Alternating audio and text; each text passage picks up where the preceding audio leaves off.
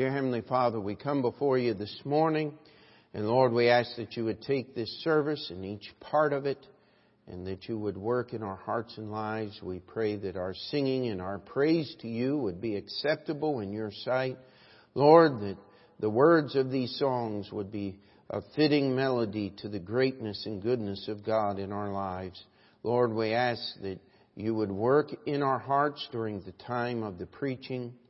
That, Lord, when we get to the time of invitation, we would understand and we would realize the work that you desire to do in our lives and we would surrender to your will. We pray for those that would be with us this morning that have yet settled to settle the issue of eternity. Then, Lord, today would at least be another step in the right direction.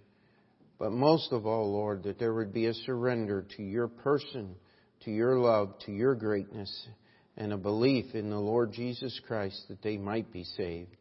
We pray for those struggling and carrying the, under the burdens of life that we would allow you to cast, carry those burdens for us. Lord, we ask you to work in our hearts and lives. In Jesus' name we pray. Amen.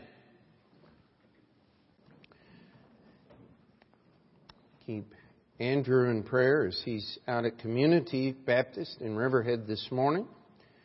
Lord willing, next Sunday, Brother Jason will be going out. After that, Brother Leland trying to keep uh, the pulpit filled, and the service is going there at community. Pray for them. And let's open our Bibles to John chapter 15. John chapter 15. And I want to read one verse as our main text this morning. Uh, I believe this is something that uh, each of us need and uh, must have in our life if we're going to live for Jesus.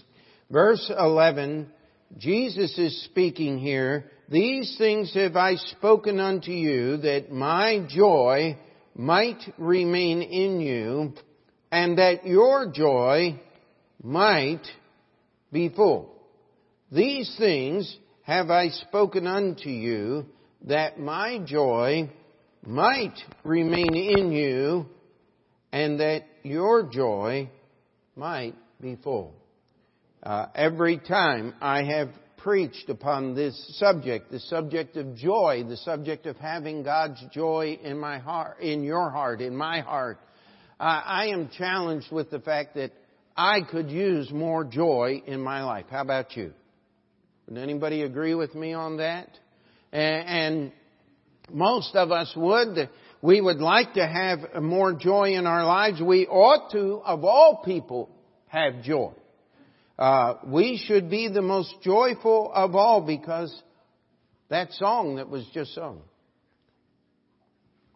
All my sins, every one of them, Jesus paid for them on the cross. You know, we're, we're not in any way trying to identify with the Pentecostal tongue speaking movement. There's just way too much emphasis on personal experience and emotion, but sometimes we get to a point to where we can say that and it, and it doesn't move us. Something is desperately wrong when we can callously or, or without any emotion as a robot just quote the words that Jesus paid for every sin on the cross. And Jesus is on his way. The context of this passage in John chapter 15, John chapter 13, he washes the disciples' feet and they claim that they're going to follow Jesus to the death and Jesus has to remind them that that night every one of them is going to turn their back and run away and hide and Peter their unofficial leader is three times going to deny that he had ever even met the Lord Jesus Christ. If you know the story, the third time, he resorts to a well-known tool when you cannot communicate what you want, what do you do? You start adding curse words. And, and that's what Peter did. And, and it didn't take him long after that to say, this can't be one of Jesus' disciples because his disciples don't talk like that. And yet, before all of those things happen, he starts out chapter 14, let not your heart be troubled. And I get so sick of that. I used to listen to a talk show host and he quoted this verse so out of context. He said, let not your heart be troubled because we can win the next election. And I'm sitting here going, that's not what it says. It says, let not your heart be troubled. Ye believe in God. Believe also in me. There is only one reason why we can go through life and, and, not be overwhelmed and destroyed by all of the things that are going on around us. That's because of Jesus Christ. Can we say amen to that? That wasn't much of an amen. Can we try that again? The only reason we can live in this life is because of what Jesus has done for us. You see, we get to chapter 15 and Jesus said, These things, these things have I spoken unto you that my joy might remain in you and that your joy might be full.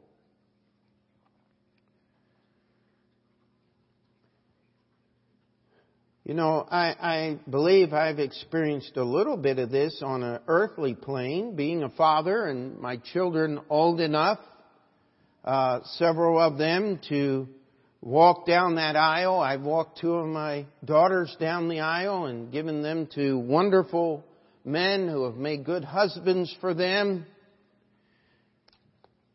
And the fact that you know, my wife was worried. She says, What are you going to do?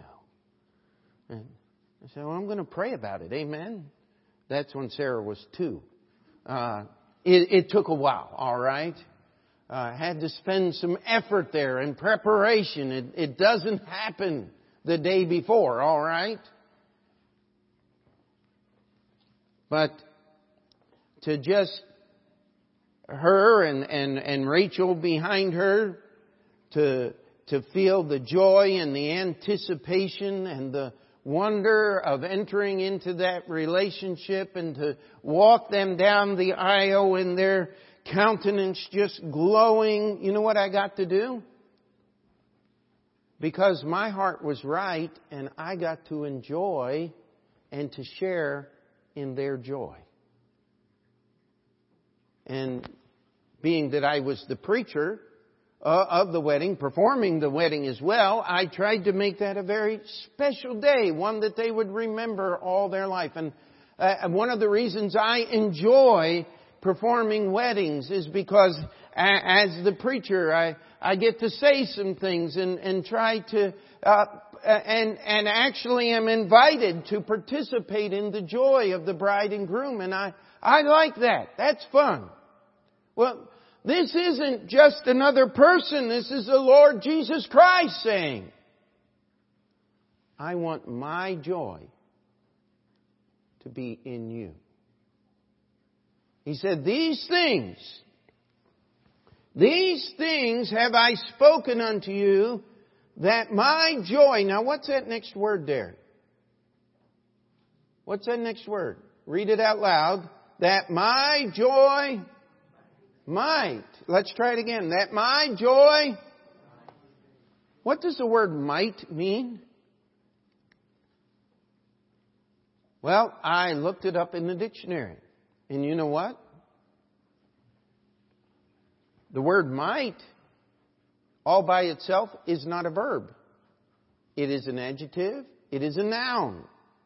But when the word might is used as a verb, it's a form of another word. If you're going to look it up in the dictionary, it's not spelled M-I-G-H-T, it's spelled M-A-Y.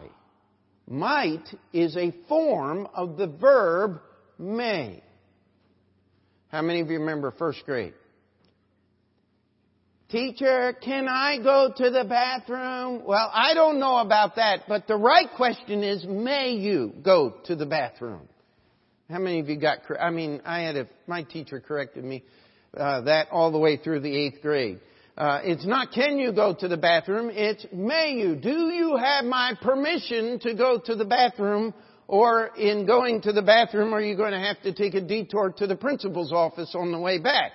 Uh, you know, there, this idea, let me just read you, the first definition was kind of interesting. Definition number one, to be strong, to have power or influence, to prevail. Definition number four, expressing permission or sanction to be allowed to do something by authority, law, rule, morality, or reason. Definition number five gets a little more into what we're looking at today. Expressing subjective possibility, i.e., the admissibility of a supposition. See, here's what Jesus was saying. He said, I've spoken these things so that you can have the possibility you can have my sanction, my permission, yea, my command. Uh, as I was looking through the sub definitions, I didn't want to go through all of them, but when this term may or might is used in a legal sense, it's equal with the word shall or will. So when a lawyer says, you may pay, put down the purchase price for this property and buy this property, that is uh, a nice way of saying you got to pay for it before you can have it. And, and Jesus is saying, listen, I've spoken these things. There's a possibility here. There's a reality here that you might not get to. That is not guaranteed. There, there is the possibility of this happening, or it not. It certainly is under the sanction, the direction, the desire of the Lord Jesus. Would you agree with me on that? This is something that He's saying, I want to happen. But it doesn't have to happen. We can disobey God. We can come, for all have sinned and come short of the glory of God. You can certainly come short of the joy that Jesus wants to be in your heart and in my heart. Are we together there? So as we examine this verse, we're, we're finding something here. Jesus says, These things have I spoken unto you that my joy might remain in you and that your joy might be full. Have you ever thought of this? How much of the joy that is in Jesus would it take to fill you up? You know, I, I think like faith, a grain of a mustard seed, if I could just have a teeny, teeny little bit of that joy that is in Jesus, I'd be dripping all over the place. Amen? Filled to overflowing. Like the old preacher said, uh, uh, this would have been about 80 years ago. You, you don't do this today. Uh, but it used to be when you got a hot cup of coffee, what you would do is you would spill some out of the cup into the saucer, and then you would pick the saucer up and drink out of the saucer. Now that would be very rude if you did that today. Uh, but that used to be a, a, a, a, proper way of doing things. And uh, I am glad because of dishwashers and thumbprints of the waiters and all of those things that we don't do that today. Yeah, just we'll we'll keep it in the cup. But he said you fill the cup up and then it runs over into the saucer and then it drips down on the table so everybody can get. That's the way joy is supposed to be expressed in the life of a Christian. Do you get the picture there? We're, we're supposed to be filled to overflowing. How do we do that? Well, it's because if we'll allow Jesus' joy to touch and fill our lives, there's so much of it that we can't contain it. So often we are starting the Christmas season and, and, uh, and we're thinking of what we can do to be a blessing to those special someones in our life, to, to help others, to give gifts, and to express our love one to another. And that's, that's a good thing. That's not bad. But if we're going to do it the right way, wouldn't it be best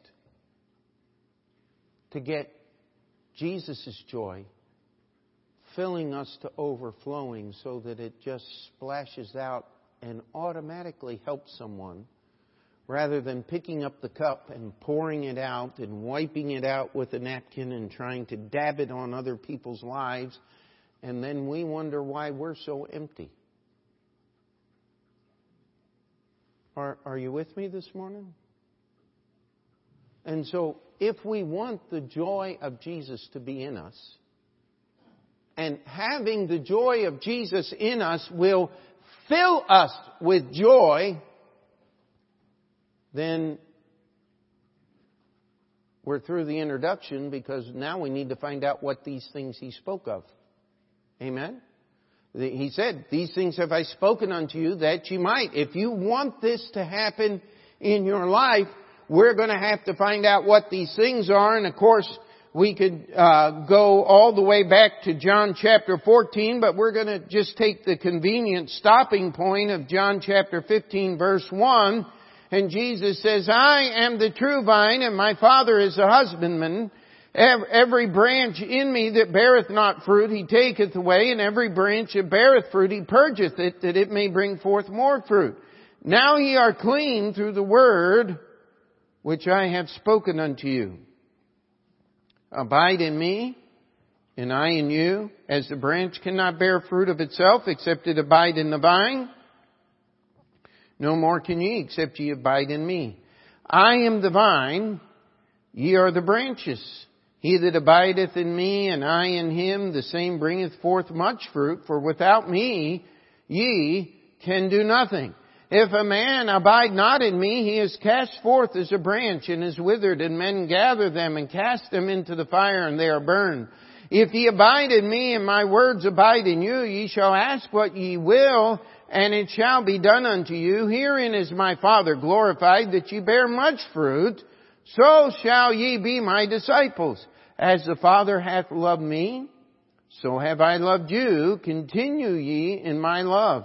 If ye keep my commandments, ye shall abide in my love, even as I've kept my Father's commandments and abide in his love.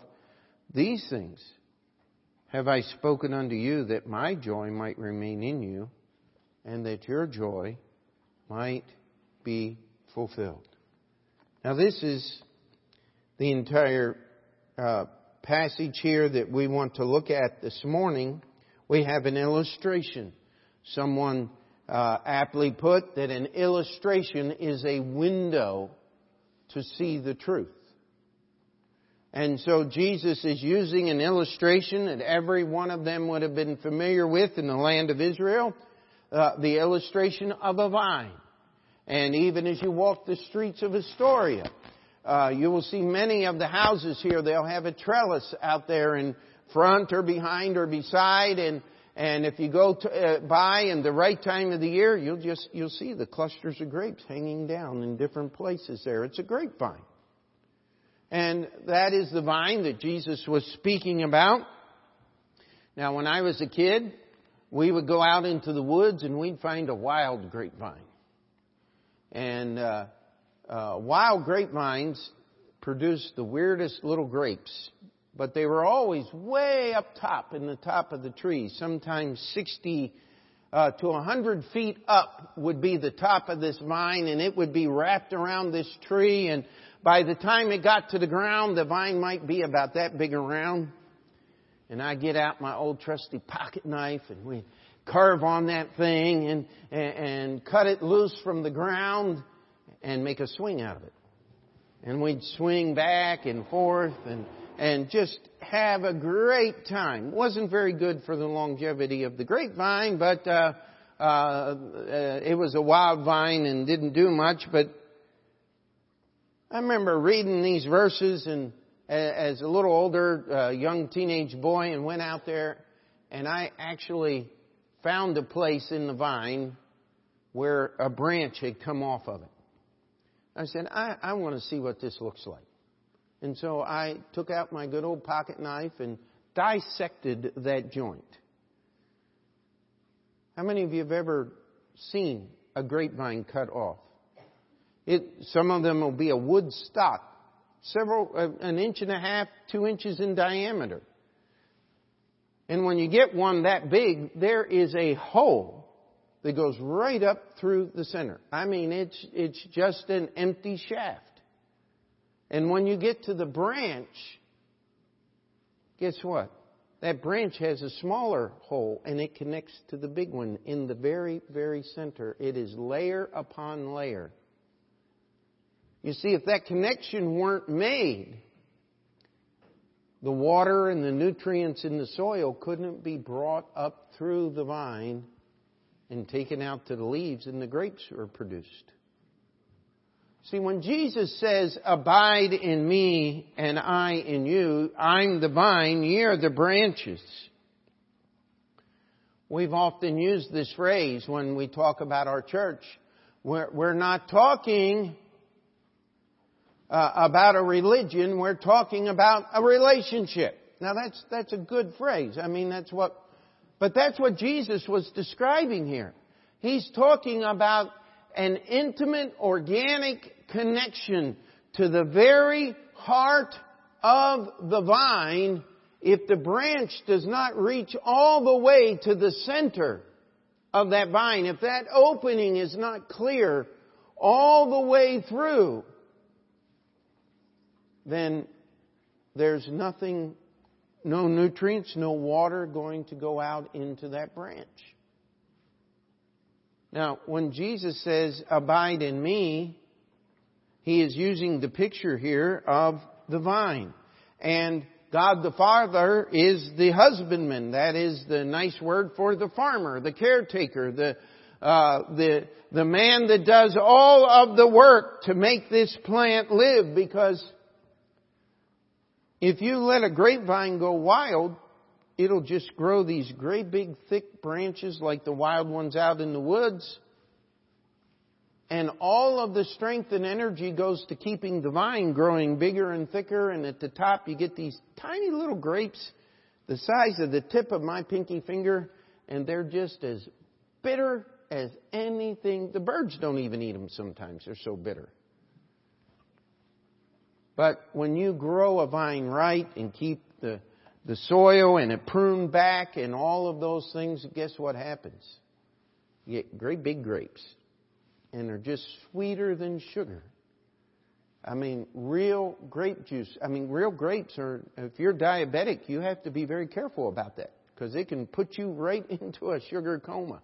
Uh, that's how much sugar is in those things. Now, how they get all that sugar out of the dirt and sunlight, I don't know, but I sure enjoy them. How about you? And um, here is the illustration. It's not just being connected. You see, a church isn't just a switchboard that connects the circuits.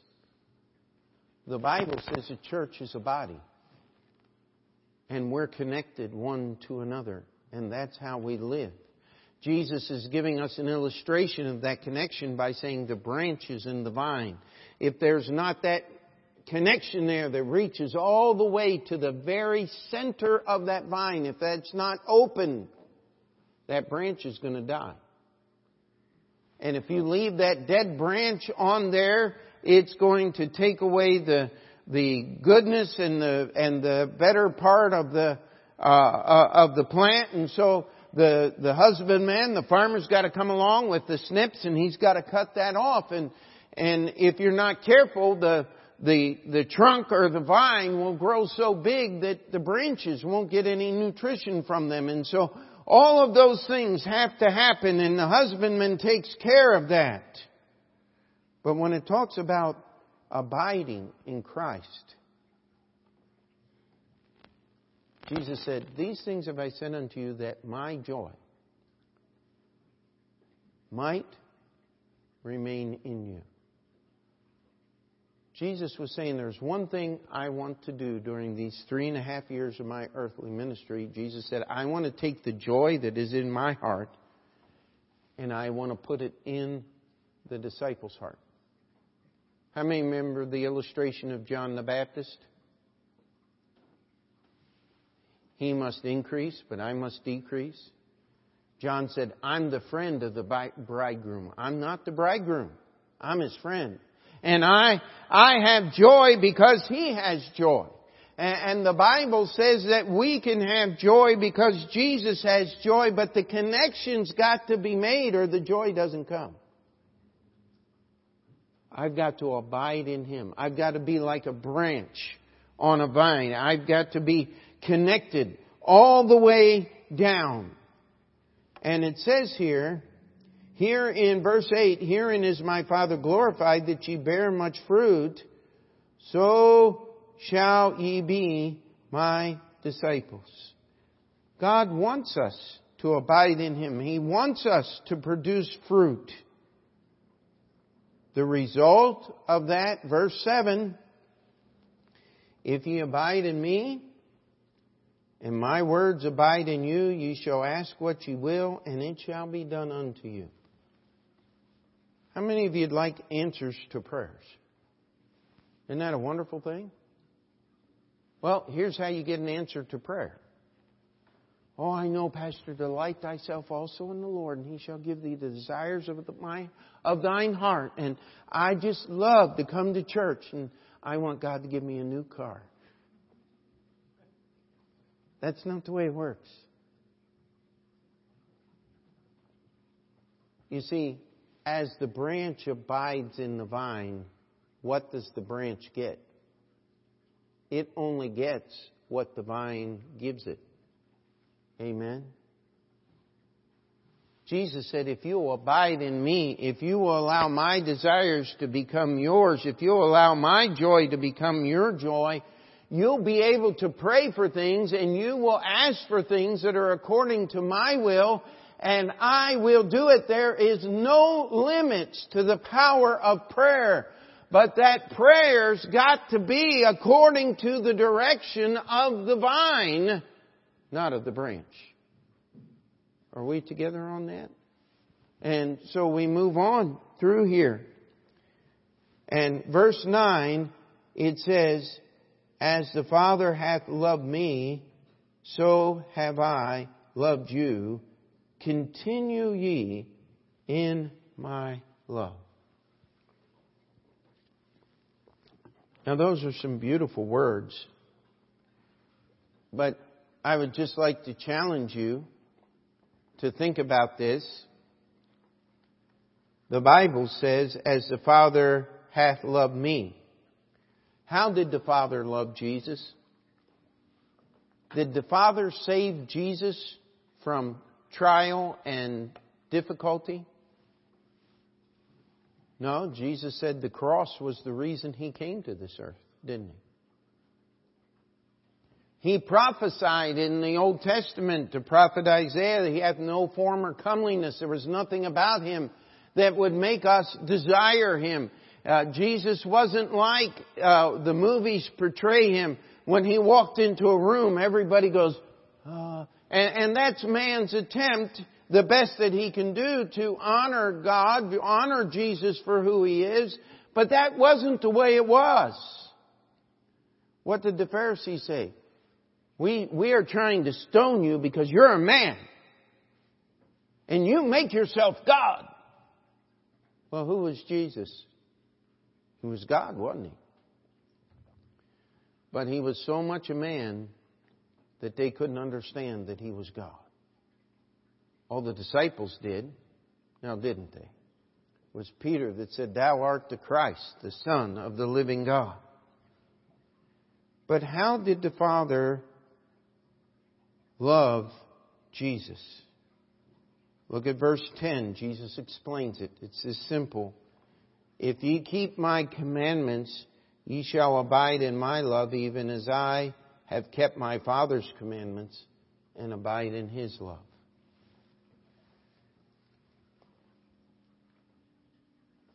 Jesus obeyed the Father. As he obeyed the commands that the Father had given him, he lived in the love of God. Now, how do we know that? Well, very easy. If Jesus had not gone to the cross, would we have the salvation the Bible has promised us today? Absolutely not. Jesus went through the cross. He went through the Garden of Gethsemane. He prayed in anguish. He, in John chapter 15, he was mere moments away from the Gethsemane's garden where he would pray in anguish for three hours. The Bible tells us that the anguish of his soul was so great that the blood vessels in his skin burst and he actually sweat, as it were, great drops of blood. Does that sound very joyful to you? Well, we read Hebrews chapter 12, and what does it say? Who for the joy that was set before him endured the cross, despising the shame. You go down to the middle of that chapter, verse 22, I believe it is, and it talks about the church, the general assembly of the firstborn. That was the joy that was set before Jesus.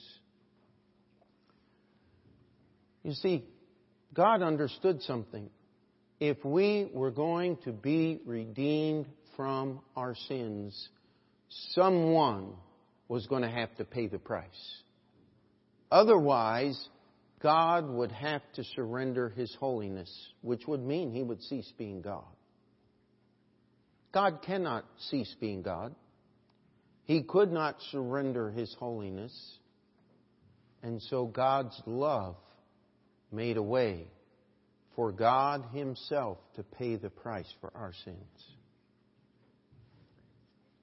So that you and I could be saved. You know what? That's the joy of Jesus. Jesus obeyed every commandment that God the Father had given him. So you and I could enjoy an eternal salvation with God in heaven.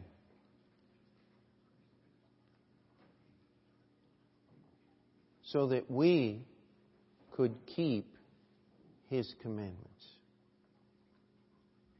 If I were to ask the question, how many of us have had problems keeping God's commandments this week? Every hand go up, wouldn't it?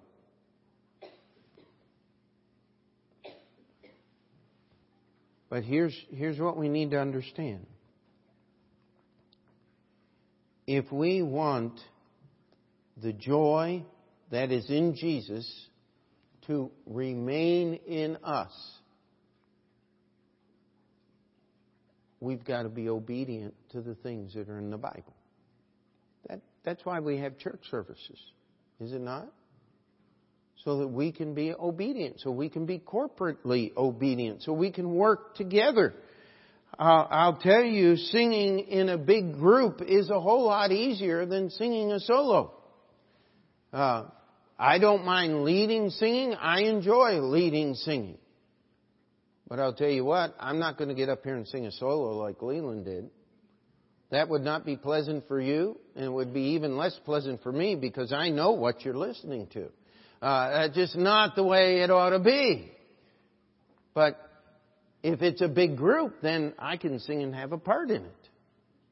And we can enjoy and have a little bit of that joy that was in Jesus because the joy that was in Jesus was bringing glory to God the Father, now wasn't it? And what is the greatest reason that we glorify Jesus Christ today as our God, as our Savior? Is the fact that He died on the cross and He paid the price for our sins. And we went through in our Sunday school time how He sprinkled the mercy seat in heaven Praise God, that only had to be done one time for all eternity. Aren't you glad about that? The seed of all false religion is a continual appeasement of God.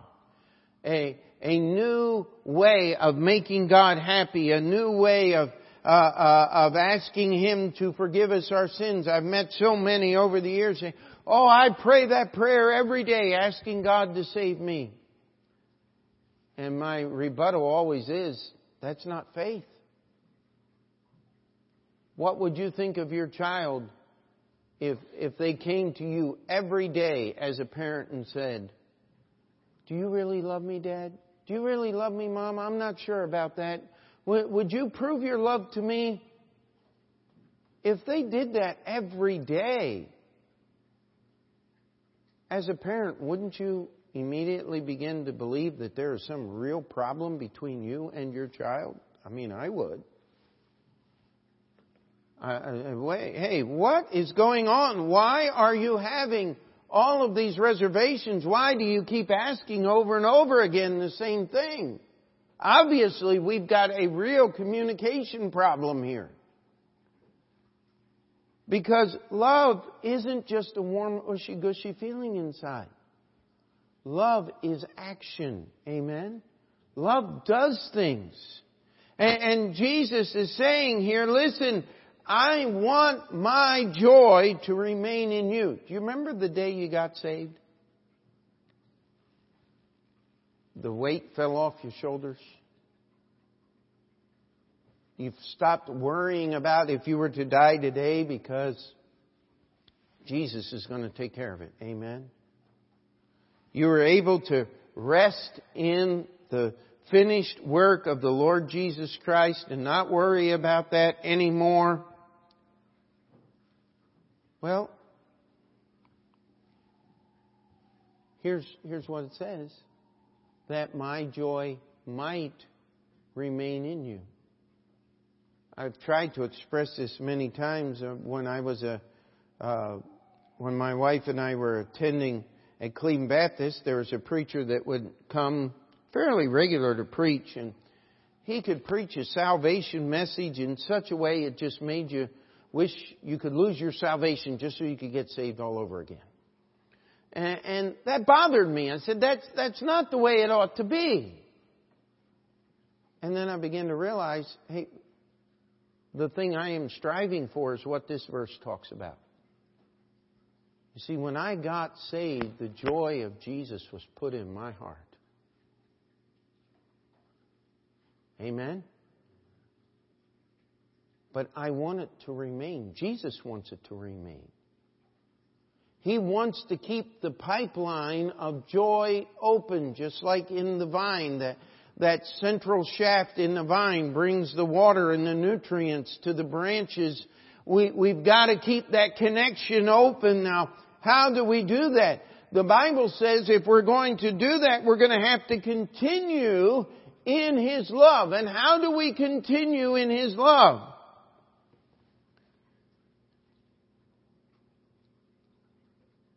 If you keep my commandments,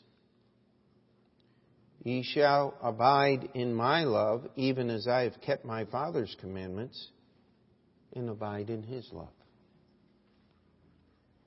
It's just that simple. Have you believed on the Lord Jesus Christ as your Lord and your Savior? Do you remember that time when the world stopped and Jesus saved you? You got an implantation of the joy of Jesus Christ. He gave it to you. You can't help it. I, I praise the Lord. I've had the privilege of helping many through the years. Not near as many as I would like, but many through the years of praying that sinner's prayer and asking Jesus to save them. And I always ask them as soon as they said amen, I said, uh, did you get saved? Yeah. How do you know that? Oh, it's just so different. No, that's not how we know. How we know is because the Bible says so. Amen. But you just got an implantation of Jesus' joy. You just made the connection. It's coming from the vine, the person of the Lord Jesus Christ, into you. But if that joy is going to remain, that it might remain, then I gotta surrender to a thing called baptism. Baptism is church membership. And once I'm a member, you know what I need to do? I need to serve. That's called fruit. Stop and think about how much God has changed you since the day you got saved. The things that He's done. And one of the things that we're asking is that we talked about this early in the year, and now we're getting down to the last few weeks. Praying that the Lord would use you to bring one other person. There's still time. We're not through the year yet. Many people have already brought a person in. But we're asking that you would pray that God would use you to bring someone who would become a member and and serve in our church. Boy, that would change our church if we had 20 new members. Amen?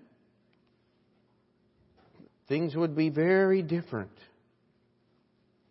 There is no greater joy than being able to help a fellow traveler on this way off the road of destruction and onto the way of eternal life. I'll tell you what, there's no greater joy than that. The only thing that comes close is when you see someone that got saved serving God and living for God year after year. Oh, that is, it's not the same, but it's just as good. Amen. You see, that's joy and it remains. You want to have joy in and of your own life.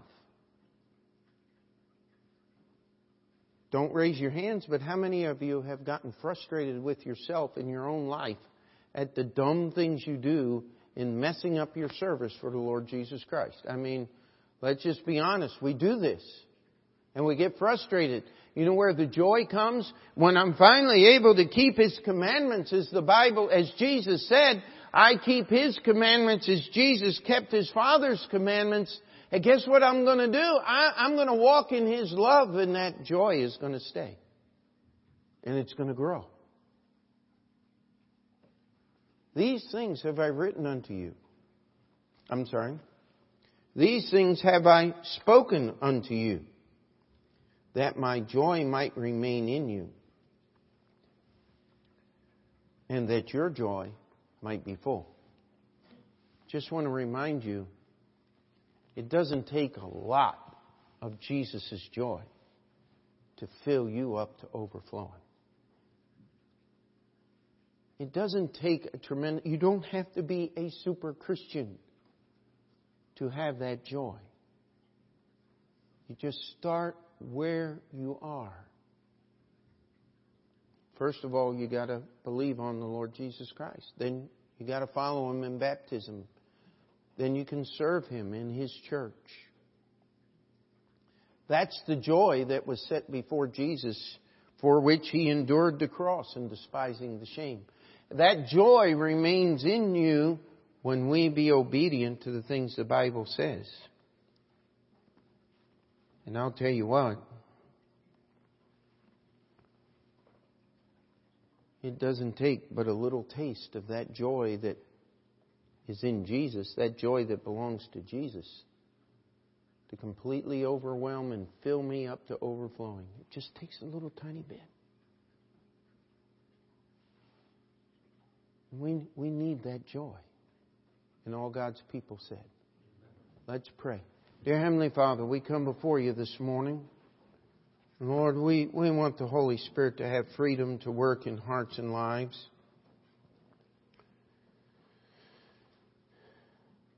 We just ask that you would help us to see and perceive and understand the truth that is in this verse. You, you spoke these things to the disciples on the way to Gethsemane's garden. Lord, that proves that the joy is not just a happy face or a good feeling inside, but it is the grace of God that transcends every issue I face in this life. Lord, I ask that the Holy Spirit would have freedom to convict each one of us in this auditorium.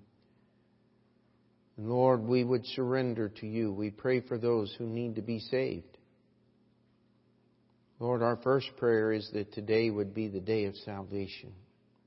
The day when they stop trying and just trust you as their Lord and Savior. Lord, we pray for those Christians who are just struggling and Lord, are overwhelmed with circumstance and, and the difficulties and the pressures of this life.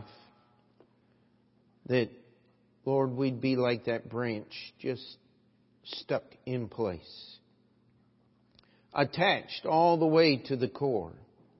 So that the joy that is in Jesus might remain in us. And Lord, this is not some little mind game trying to help us be satisfied with the little, but Lord, it is the truth of the gospel that it takes such a little moment of your joy to fill us completely to overflowing. Lord, we ask that you would give us full joy and a spirit of understanding that we could walk in that full joy and serve you in that full joy. In your name we pray. Amen. Let's stand together.